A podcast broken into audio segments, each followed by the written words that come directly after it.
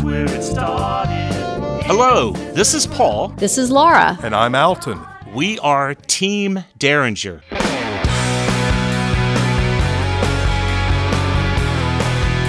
And you are listening to Derringer Discoveries, where we take you, the listener, on an adventure. a music adventure.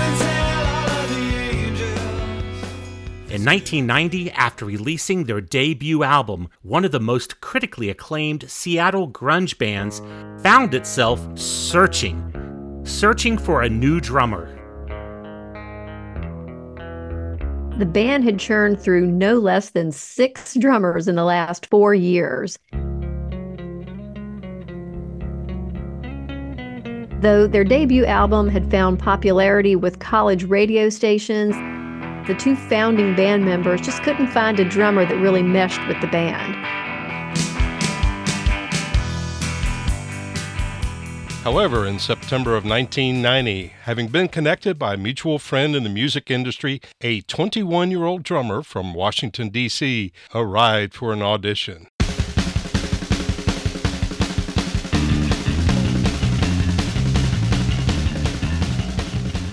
Two minutes. That's right, two minutes into the audition, the band knew that they had found the right guy. And a year later, that very same band, with its new drummer, blew up. Blew up the Seattle grunge scene when they released their second album.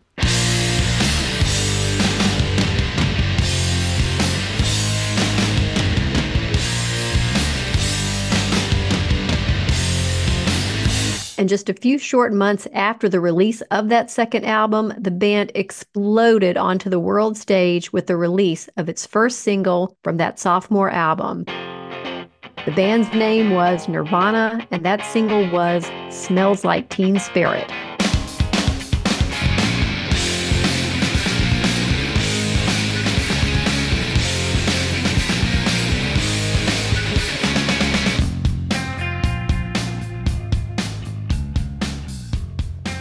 Single and corresponding video experienced unexpected mainstream success and heavy rotation on MTV.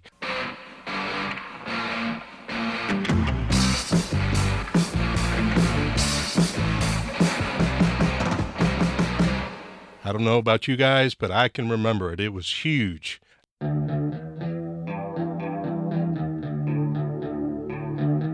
The album would produce a number of other hits, such as Come As You Are, Lithium, and In Bloom. As you are, as you were, as I want you.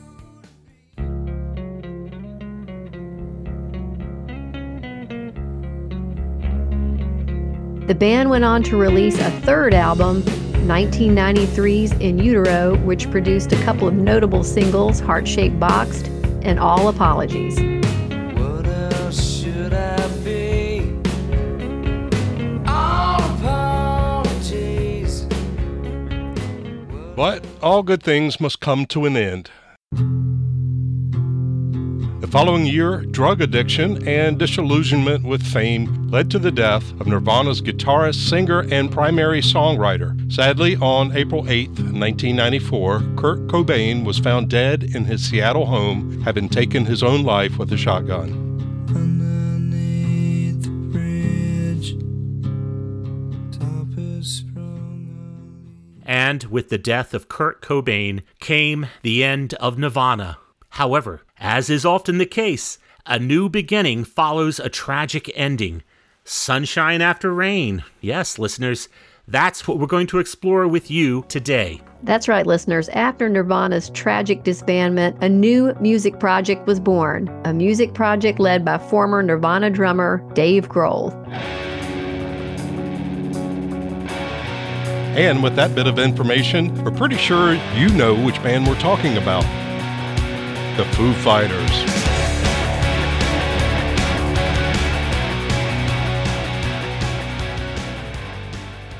And to help us explore all things Foo, we've invited a special guest to join us today. This guest was with us for our final countdown earlier in the month.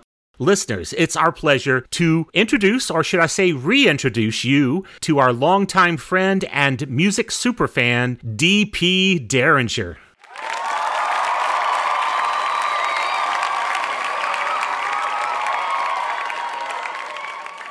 Hello, hello. Thank you, fellow Derringers, and hello to uh, all you non Derringers. Nice to be here. Hey, great you uh, decided to come back and join us. I had no choice. Excellent. We kept you in that box. We trapped it you. It worked, did it not? Let me out! Let me out!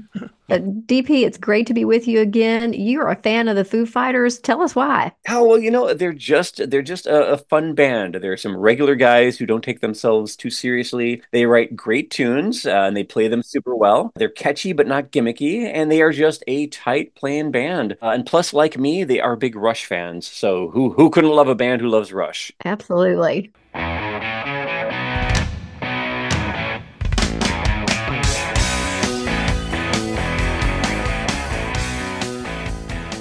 After the death of Kurt Cobain, the remaining members of Nirvana, drummer Dave Grohl and bassist Chris Novoselic, agreed to dissolve the band. Throughout his time in Nirvana, Grohl had continued to write and record songs for his personal catalog while collaborating on songwriting duties with Nirvana. Many of his early personal songs would eventually become Foo Fighters songs.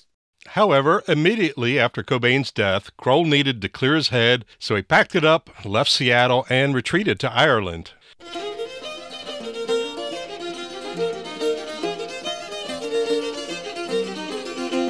He needed some time to disappear, sort things out, and figure out what to do next. Southern Ireland provided the respite he was seeking. After doing some soul searching, he made up his mind to continue with his music. So, he resolutely returned home to Seattle and immediately began recording a 15 track demo at Robert Lang Studios. Paul, you just mentioned that Dave Grohl returned home to Seattle. Did you know when he was very young, he and his family moved to Springfield, Virginia, where he grew up with his sister? Yeah, I did. And I guess I said home to Seattle because I was thinking of Nirvana, but you're right. He grew up in Springfield, Virginia.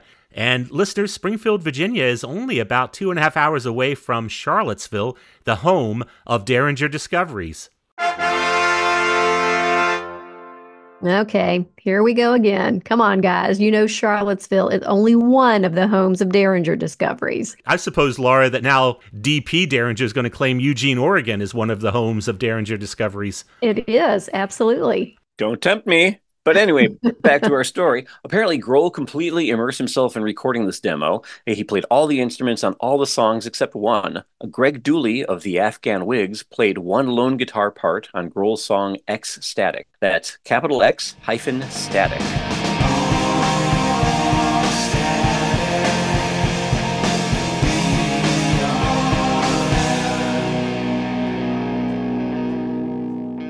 That's pretty impressive, and he apparently did a very good job because the demo attracted the attention of many record executives.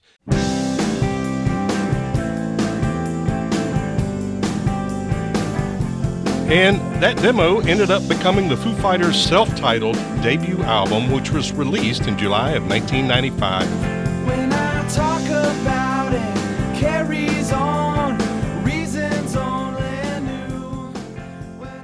To support the album, Grohl needed to go on tour, but, and this is a big but, I like big butts and I cannot lie. Grohl realized he needed other musicians to tour with, so he recruited a drummer, William Goldsmith, and a bass player, Nate Mendel, both of whom had been members of the recently defunct band Sunny Day Real Estate.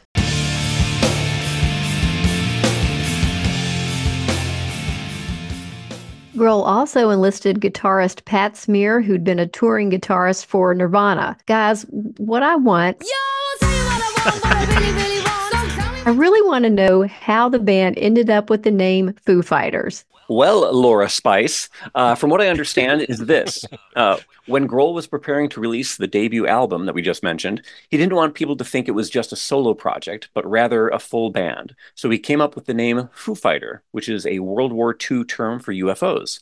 He had been reading a lot of books on UFOs, and the name kind of stuck with him. Later on, he regretted choosing the name and wished he had chosen a more appropriate one, saying, and I quote, Had I actually considered this to be a career, I probably would have called it something else because it's the stupidest band name in the world. Unquote. Did he actually use that accent? He sounds like he's in the military, perhaps. Anyway, one of the musicians Grohl recruited to tour in support of the debut album, and that musician being Nate Mendel, Nate still plays with the band today. What about the other two, Pat Smear and William Goldsmith? Laura Goldsmith quit the band during the recording of the Foo Fighters' second album, 1997's The Color and the Shape. You see, Grohl wasn't happy with Goldsmith's drum parts, and Grohl ended up re recording the tracks and playing the drum parts himself. Yep, and Pat Smear left the band shortly afterward and was replaced for a short time by Franz Stahl. Stahl was then replaced by guitarist Chris Shiflett, who is still with the Foos today. And around the same time that Smear was replaced by Stahl, William Goldsmith was replaced by Alanis Morissette's touring drummer. Oh, yeah, the one and only Taylor Hawkins. Heck yeah. And Pat Smear eventually returned to the Foo Fighters. And get this, guys the band's third album, 1999's There Is Nothing Left to Lose, was recorded in Grohl's personal studio located in the basement of his Alexandria, Virginia home. Yay, Virginia Studios! Woo! Uh, the band's lineup remained the same until they added keyboardist Rami Jaffee as a session and touring musician in 2005, and then promoted him to a full time member in 2017. Uh, Jaffee had previously been the keyboardist for The Wallflowers. Come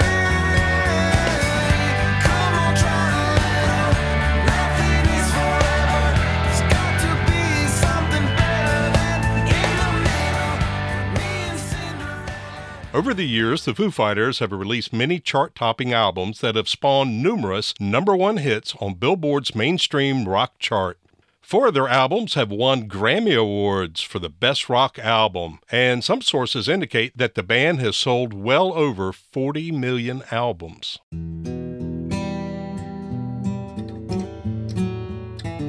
And then on March 25th, 2022, the unthinkable happened. Beloved Foo Fighters drummer Taylor Hawkins died in his hotel room while on tour in Bogota, Colombia. Restless little one. Comfortable. Though no cause of death was listed, Hawkins unfortunately was found to have 10 substances in his system at the time of his death. Crippled in What a truly tragic loss. Indeed, it was. Yeah. Guys, I, I don't know if you've ever seen it or not, but Taylor Hawkins used to sing times like these when Dave Grohl needed a break from singing. There's a couple of versions of it out there on YouTube. You definitely ought to check it out. It's pretty awesome. Will do.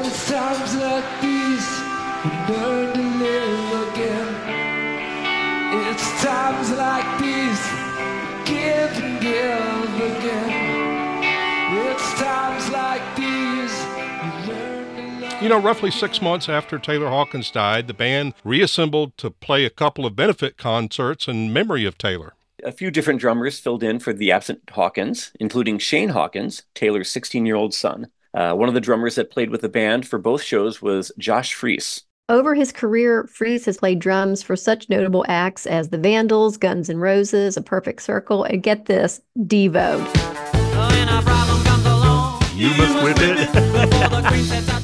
You guys, I got to see the Foos over the summer, and a couple of times they would do an aerial shot of Freese drum kit, and you could watch him play. And I'm not a musician, but it was it was amazing to watch. It was really, really exciting. Yeah, I think they picked a good guy, that's for sure. Absolutely. And obviously, Dave Grohl feels the same way because Freese has since been named a full fledged member of the Foo Fighters. and there was much rejoicing. Okay, guys, we've given enough background. It's time to pick our favorite Foo Fighters song and share it with our listeners and tell why we picked it. DP, you're our guest. You go first. All right. Well, it wasn't an easy decision, but I got to say that my all time favorite Foo Fighters song is Rope.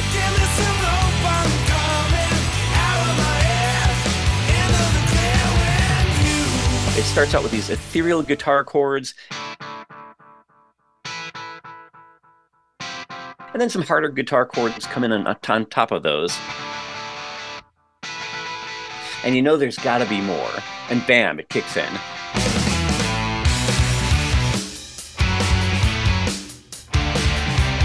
Uh, there's a great guitar hook, catchy vocal line. Uh, the chorus kicks in with a driving rhythm and powerful vocals. It's just got a little bit of everything.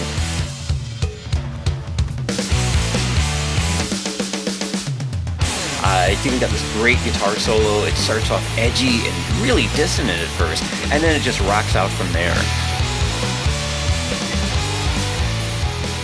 Uh, and Taylor Hawkins, he plays tribute to Rush with a ride cymbal rhythm any Rush fan, and perhaps only a Rush fan, would recognize and appreciate.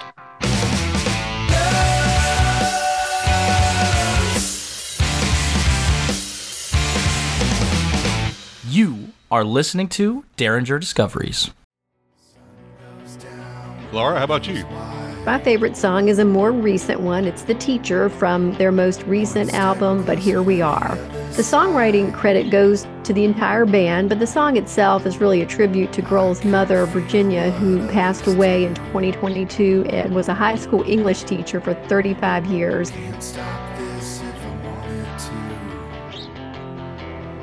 Dave has always been really vocal about how his mom supported his desire to pursue music, and she really was the most important person in his life.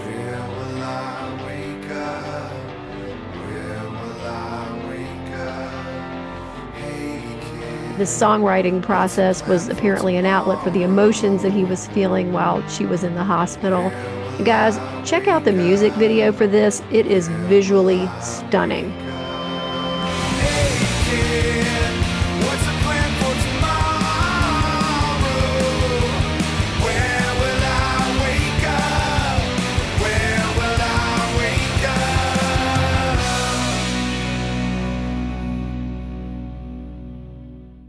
Alton, how about you? I actually like the Foo Fighters song Everlong. However, I like the acoustic version better than the album version. Okay. Yeah, the acoustic version, it does show up on their 2009 Greatest Hits album and appeared again on the 2022 album, The Essential Foo Fighters. You know, the original showed up on their 1997 album, The Color and the Shape. I've waited here for you ever long. However, I'm kind of a fan of the Foo Fighters when they dial it back a little bit. They can really rock hard, but when they dial it back and kind of show their emotion, I think is pretty fantastic. If anything could ever be this good again, the only thing I'll ever ask of you, promise not to stop when I say when.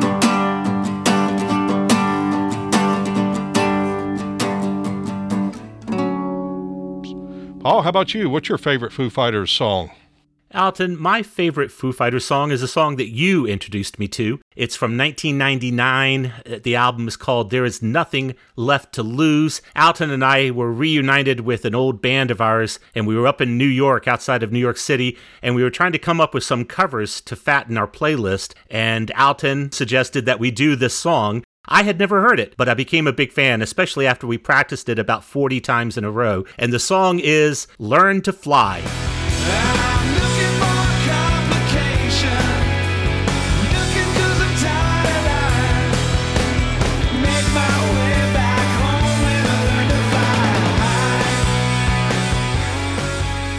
That's a fun song to play. Yeah. Yeah. Yeah, it's a great song to play. Love it.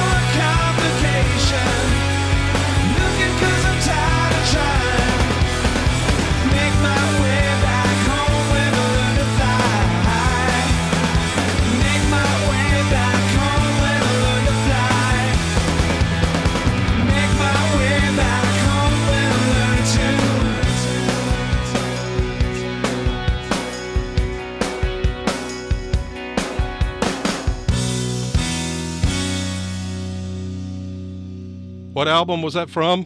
That's from the album There Is Nothing Left to Lose, 1999. Learn to Fly. If you ever get a chance to see this band live, it's worth the ticket price because you know when a band's been together a long time, they play the song set. Sometimes it's like they're just going through the motions. Yeah. These guys are having a blast. Uh, I mean, it's like the first time they've been out there playing these songs, and you can tell that they just really, really like each other. And I mean, they put on one heck of a show. It is amazing.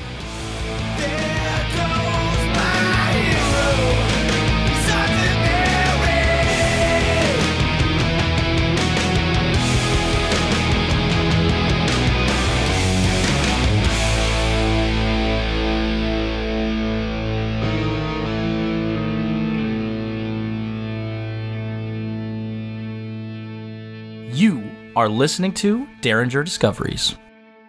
With listeners in more than 30 countries. You've been our guest, DP. So you get to have shout outs. Laura Alton and I do not get to have shout outs, but do you, DP, have any shout outs to friends or family? Oh, I just uh, want to say uh, say hi and thanks to my family, my wife, my friends, the Sixies, Hojo Fro, and all of you Derringers and everyone else in the world, including Foo Fighters. DP, thank you so much for joining us today. It's really been a lot of fun, and your insight has been really valuable to the show. Listeners, thank you for joining us as well. Please be sure to subscribe to our newsletter via our website, derringerdiscoveries.com. You can also follow us on social media. We're at Derringer Discoveries on Facebook and at Derringer Pod on Instagram, Threads, and X, the platform formerly known as Twitter. You can reach out to us on one of these platforms or send us an old school email at feedback at derringerdiscoveries.com. You can also use the contact page on our website. You have been listening to Derringer Discoveries, a music adventure podcast. Send all sternly worded correspondence to Alton and all kudos to Laura, DP, and me. Please follow us on Spotify or your favorite podcast app. Thanks for listening. We hope you'll join us again soon for another Music Adventure podcast. In your sister's room.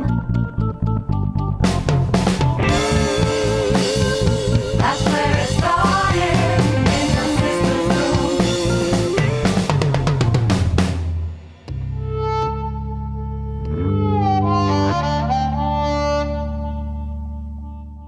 room. We had this person, uh, and to help, I'll just stick to the script.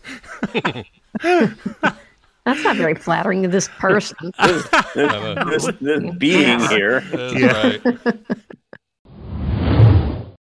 To support the album, Grohl needed to go on tour, but, and this is a big but, Grohl realized he needed other musicians to tour. I know what Alton's going to do with that.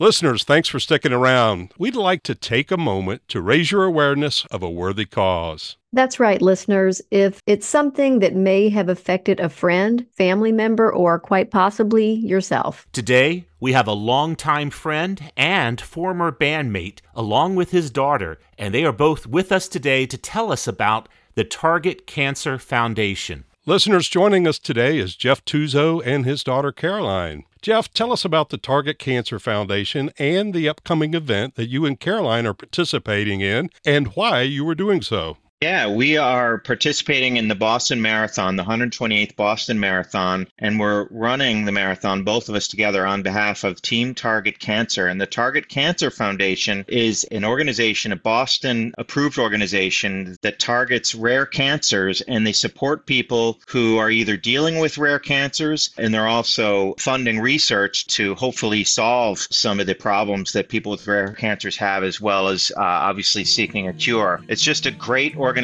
They're very passionate. They're committed to to doing everything they can, kind of uh, getting a, a healthy uh, fundraising effort together.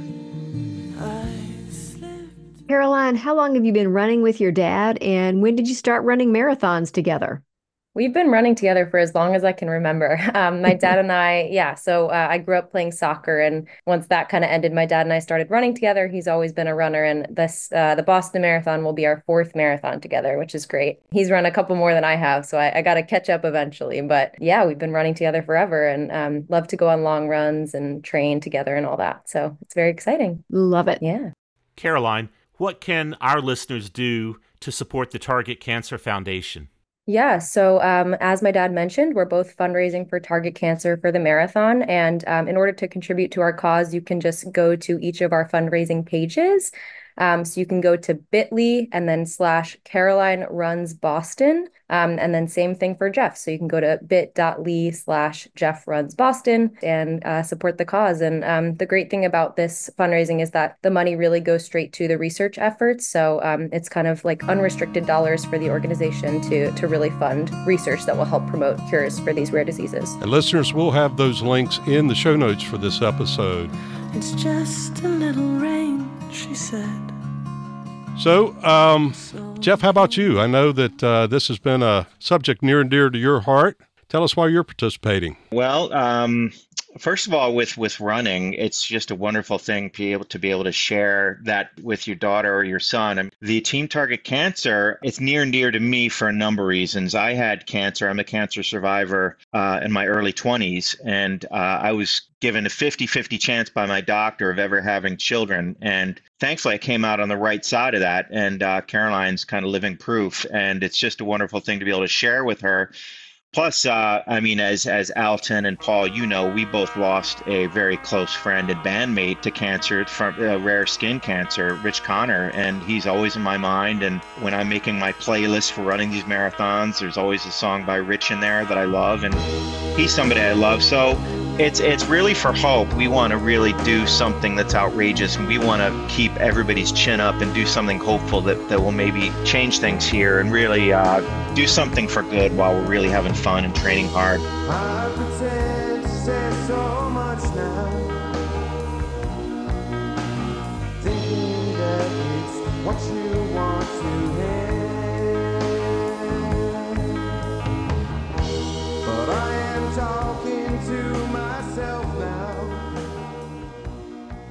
That's amazing. How special is it to be able to roam with your daughter where you only had a 50 50 chance? And you've got two kids, so you definitely came out on the right side. It's so special. So, uh, any shout outs that either of you have to friends, family, or any closing comments that you'd like to share with us? Just from my side, Alton and Paul and uh, Laura, thank you so much for letting us do this and jump on your episode here. It really is a meaningful cause for us. And, you know, every, it, this touches everybody. I know I talked about personal stories here, but I know both of you, all of you, and, and, you know, Caroline, we've all got friends or families that this is touched by. So my last comment would be let's keep our chins up and not be defeated by this and stay hopeful and and i'm glad to be here and and fundraising instead of uh you know not being here clearly um but yeah i'm just proud of my daughter i'm proud of our effort together and um yeah caroline anything from you I echo everything my dad said. Thank you so much for having us on here. And um, thank you so much, too, to everyone who's supported us so far, because, um, yeah, we couldn't be doing this without all of you. So Fantastic. When is the date of the marathon? it's april 15th on monday i believe is that correct caroline april 15th Yep. Marathon Monday. Okay, listeners, if you're following along, you have a, have a couple of months or a month or so before the marathon. So make sure that you jump on, click those links, and help support these folks. Laura, over to you. Listeners, we hope that you'll join Jeff, Caroline, and Team Derringer in supporting the Target Cancer Foundation. Thank you, Jeff. Thank you, Caroline, for raising awareness for this worthy cause. This is Team Derringer asking you, our listeners, to help fight cancer by sponsoring Jeff and Caroline and by supporting the Target Cancer Foundation. This has been a public service announcement by Derringer Discoveries, a music adventure podcast.